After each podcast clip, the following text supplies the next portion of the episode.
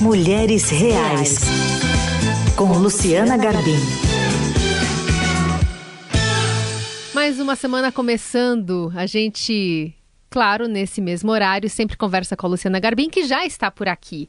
Bom dia, Lu. Bom dia, Carol. Bom dia aos ouvintes, aos ouvintes. E é sempre quando começa a semana que a gente fala de fazer dieta, né? Então, acho que hoje o assunto vai ser esse.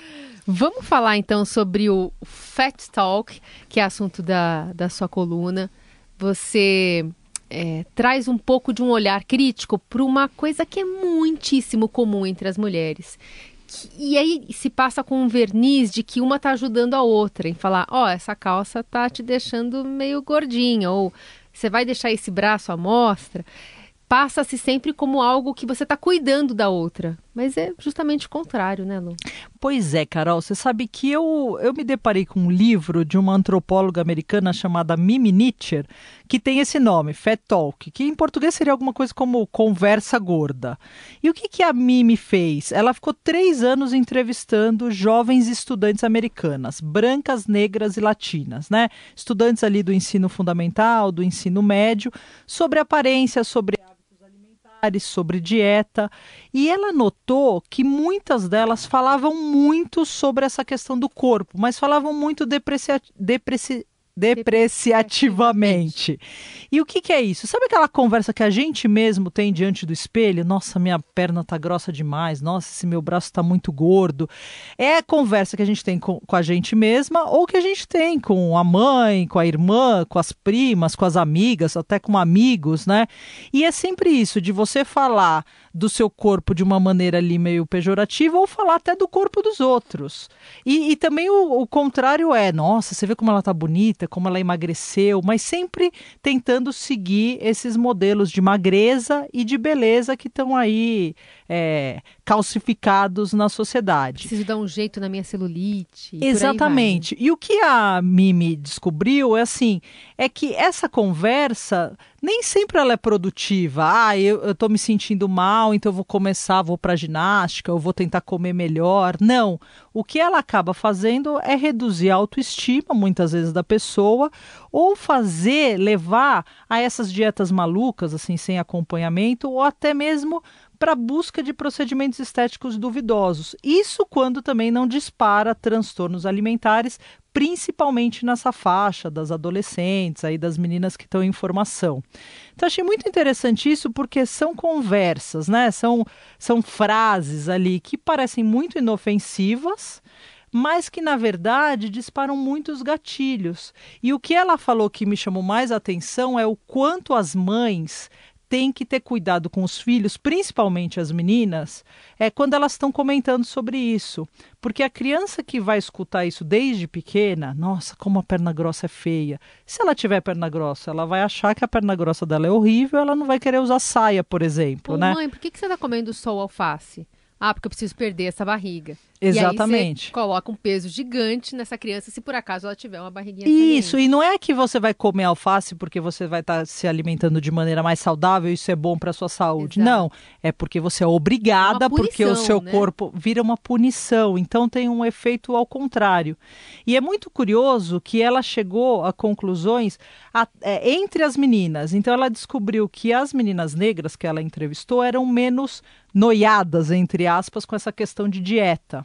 E elas tinham muito essa referência da mãe, e para elas a beleza era mais questão de estilo, de atitude, do que propriamente de você ser magra, você ser sarada.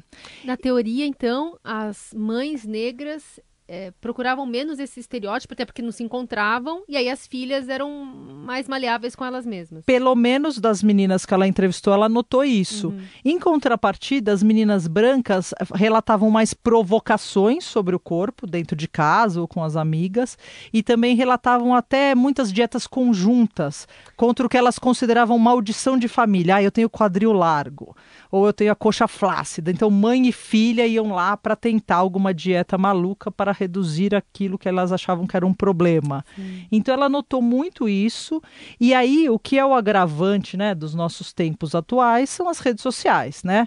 os algoritmos que te mandam ali aqueles ideais, né, das, das celebridades, é, das artistas que são magérrimas, e aí as pessoas seguem aquilo como se fosse um ideal, e é claro que muita gente nunca vai conseguir chegar naquilo. E aí vem baixa autoestima, vem você ficar chateada, e aí aumenta o fat talk. Então é um, é um, é um ciclo vicioso, né, segundo a autora. E acho que é legal a gente pensar o quanto a gente não traz para a nossa total, vida, né? Total.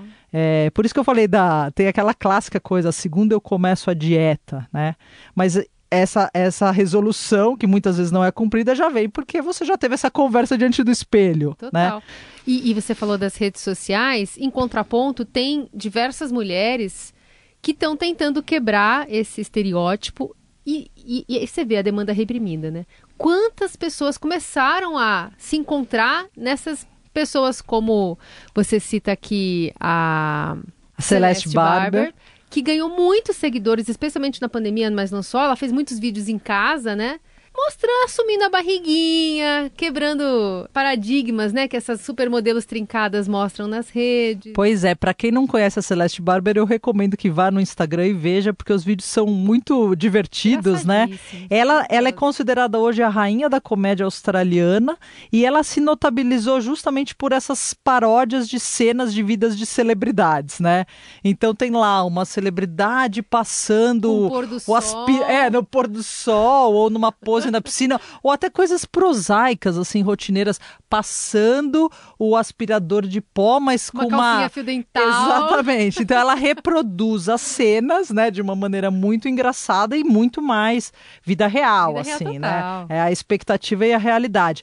E é, é, eu até conto na coluna um caso que eu achei muito interessante, que a própria Celeste, há dois anos atrás, ela reproduziu a pose de uma modelo, né, de uma modelo sul-africana, que aparecia um pouco assim os seios do lado, e, e é curioso que o Instagram considerou que a foto da Celeste violava as diretrizes de nudez. Não aparecia nada demais, assim, a mas lateral, é a lateral do seio.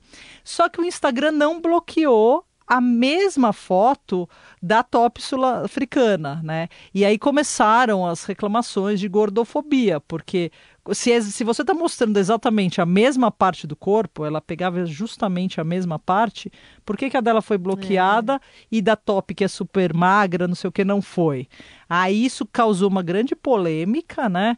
E, e o Instagram voltou atrás, e eu até falo, porque... É curioso que ao recuperar o post, a Celeste acabou tendo muito mais curtidas que até o post da própria modelo, né? Maravilhoso. Então, assim, é legal que a gente tenha esses contrapontos nas redes sociais também, que mostrem, né, essa pegada expectativa-realidade, e que as pessoas é, reflitam sobre isso, né? Possam refletir sobre essa pressão estética que fica tão em cima da gente o tempo inteiro. E é muito também sobre representatividade, né? Influencers gordas e gordos sempre falam disso, que os, as postagens delas não têm os mesmos alcances que as das magras, porque fora, sai fora desse padrãozinho. Então, quanto mais gente que produza conteúdos, né, que sejam negros, que sejam mais gordos ou mais magros, ou enfim, você também começa a domesticar a, a rede social, o algoritmo, e aí obriga as empresas também a rever, a rever o que eles têm ali como padrão. Pois é, e os setores, até eu lembro de uma conversa que eu ouvi de uma modelo plus size, uhum. e ela ficava muito incomodada quando ela ia fazer um trabalho, que as meninas magras eram chamadas pelo nome, e ela só era chamada como a plus size. Ah. Então são esses estereótipos é. são muito marcados. Então é importante que a gente reflita sobre isso, a gente pense sobre isso e a gente tome cuidado, porque às vezes coisas que parecem é, banais, inofensivas, não são tão inofensivas assim. E tem muita marca também de olho, né? A própria Celeste acabou lançando uma coleção de lingerie. E assim, você vê, é um sutiã que comporta tudo, uma calcinha bonita, mas que também é um um pouco mais larga, ela em poses que não são aquelas retas com a mão para cima para deixar tudo liso. Enfim, é uma, uma debate interessante, e as redes sociais nesse sentido tá começando a, a trazer essa pluralidade. E a discussão que a gente tem aqui também pode gerar em você aí um comentário, uma pensata sobre esse assunto. Se na sua família tem alguém que aponta depois das festas de família no fim de semana... Oh, esse aqui engordou, né? Ó, oh, esse aqui tá com decote maior. É, manda ó. pra gente, manda pra gente manda que a gente quer gente. saber. A Celeste virou lá a rainha da comédia australiana, a gente precisa de outras rainhas que defendam outras bandeiras, é né? É isso aí. Luciana Garbin conosco todas as segundas. A gente espera seu comentário pelo nove nove quatro oito um um sete sete sete ou pela, pelo Instagram, né? Da própria Luciana Garbin. Até lá, Lu. Até lá. Boa semana para todo mundo.